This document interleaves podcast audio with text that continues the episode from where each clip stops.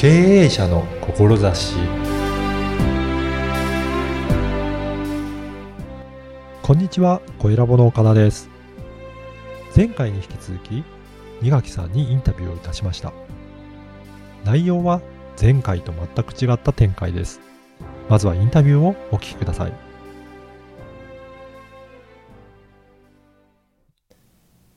今回は前回に引き続いて IT 研修講師の二垣ひろみさんにお話を伺いたいと思います。二垣さんよろしくお願いしますよ。ろしくお願いします。今回はですね、あともう一つやられている活動があるということで、はいぜひそちらのえーお話もお伺いしたいんですが、どんな活動をされてるんでしょうか？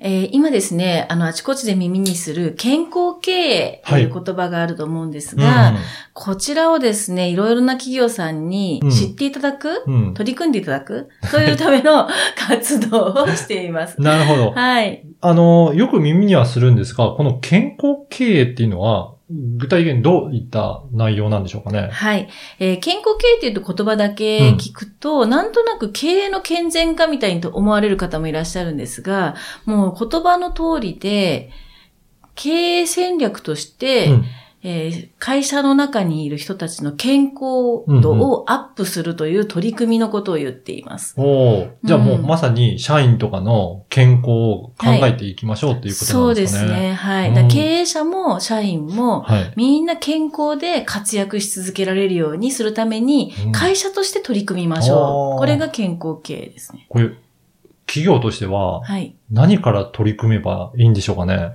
あの、いろいろなやり方があるとは思うんですが、まずは健康に対して、えみんなで良くしていこうという気持ちを持ってもらうことが大事なので、経営者の方が、我が社は、社員全員の健康を考える会社となりましたって言っていただくことが第一。じゃあまず宣言するってことですね。そうです、そうです、そうです。やるぞって。はいでで、例えばそのために、うんじゃあ、毎朝ラジオ体操しましょうも一つだし、はい。あるいは、えっ、と、お昼のお弁当を、うん健康弁当を取れるようにするから、みんなでそうやって食生活改善しましょうも一つだし。なるほど。うんじゃあ、あの、いろんな取り組み方ってあるっていうことなんですね。そうです。様々にありますね。うんあ、じゃあその、あの、二垣さんはそういった企業の方に、そういったやり方がありますよっていうようなご提案をされたりってすしてるんでかね。ですね。まずは健康経営ってどういうものなのかっていうのを知っていただくためにお伝えして、うんそして健康に対してどう考えたらいいかっていう情報を提供したり、うん実際の取り組みのところではこんなプログラムありますよとか、えーあるいは利用できるコンテンツをご案内したりとか、うん、そうですね。取り組みに対してのサポートという全般的なサポートをさせていただいてます。これ、なぜこの健康経営を取り組んでいこうっていうふうに思われたんですかね？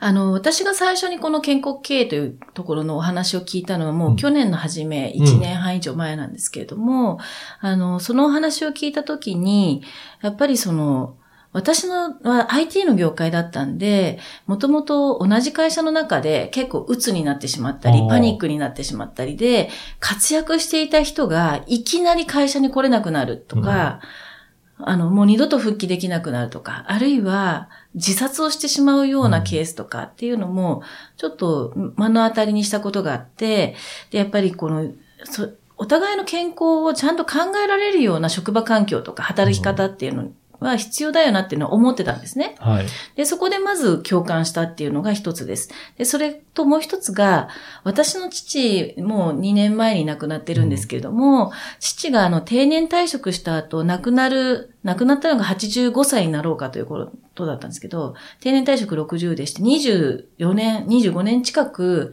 全く仕事をせずに趣味の卓球で、もうギリギリまで活動し続けてたんですね。うん、でそうやって外と関わり、自分のこうなんか好きなことができる生き方っていうのが、私すごく羨ましいし、そうなりたいなって思ってたんです。うん。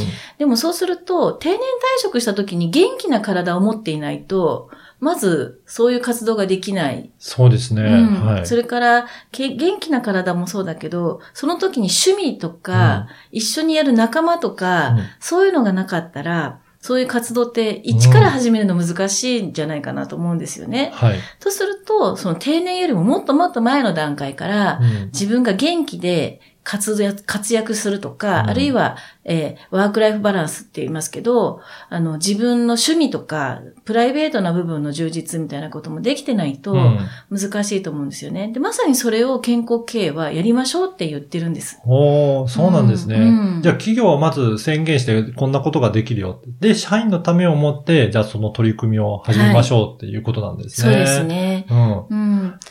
うん。でも結構、結局取り組んだ結果、うん皆さん従業員が元気になると、あの、仕事のパフォーマンスも上がるし、はい。あとモチベーションも上がるし、うんで、実は会社にとってすごく大きいのが定着率が上がる。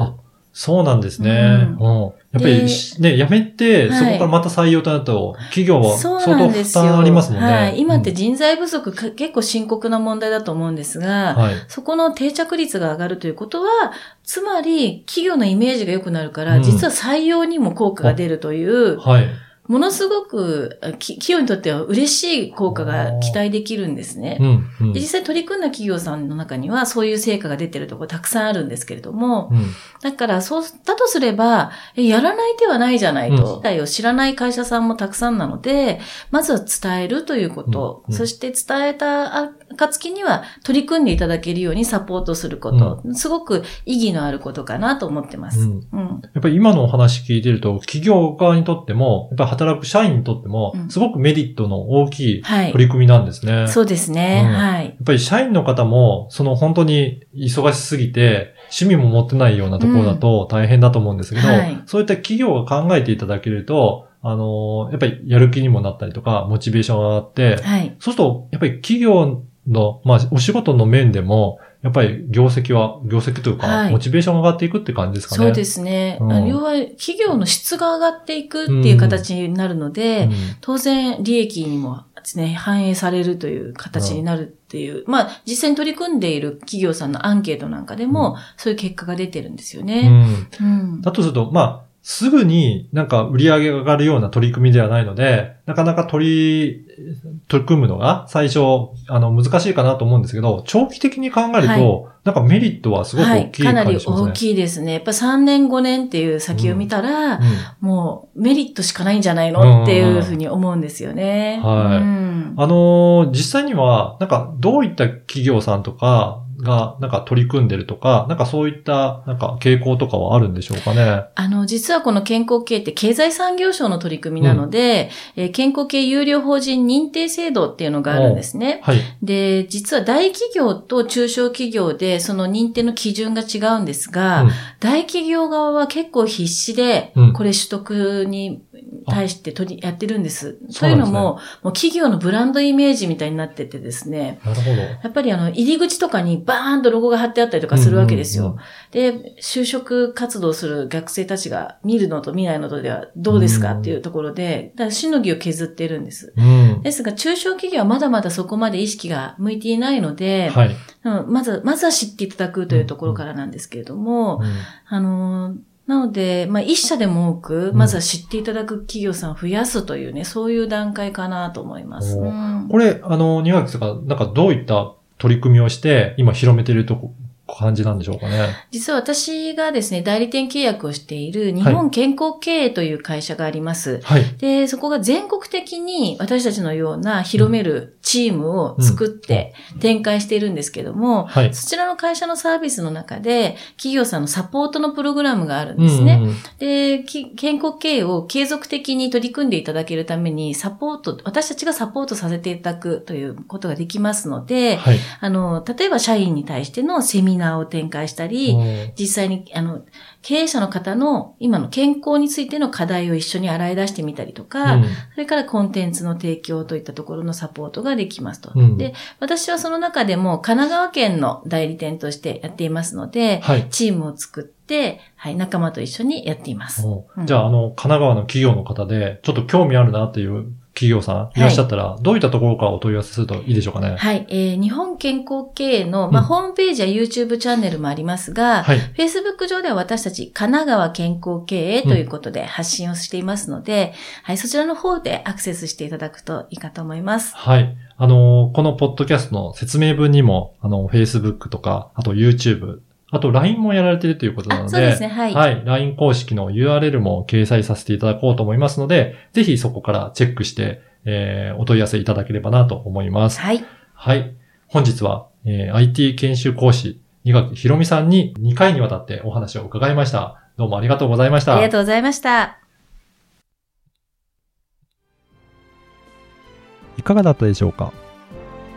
健康経営は聞いたことがありましたが、なかなか実践するのは大変かなという印象でした。でも、様々な取り組み方があるということも分かりました。そして、中長期的に考えると、企業にとってはメリットの大きい取り組みだなと感じました。社員のため、企業のため、そして社会のためにもこれからもっと取り組みを進められていくんだなと思います。興味ある方は Facebook や LINE 公式アカウントから問い合わせしてみてください。そして声ラボでは二垣さんのような志を持った経営者の方を募集しています。ご出演をご希望される方は声ラボホームページからお申し込みください。あなたの志をインタビューいたします。ではまた次回。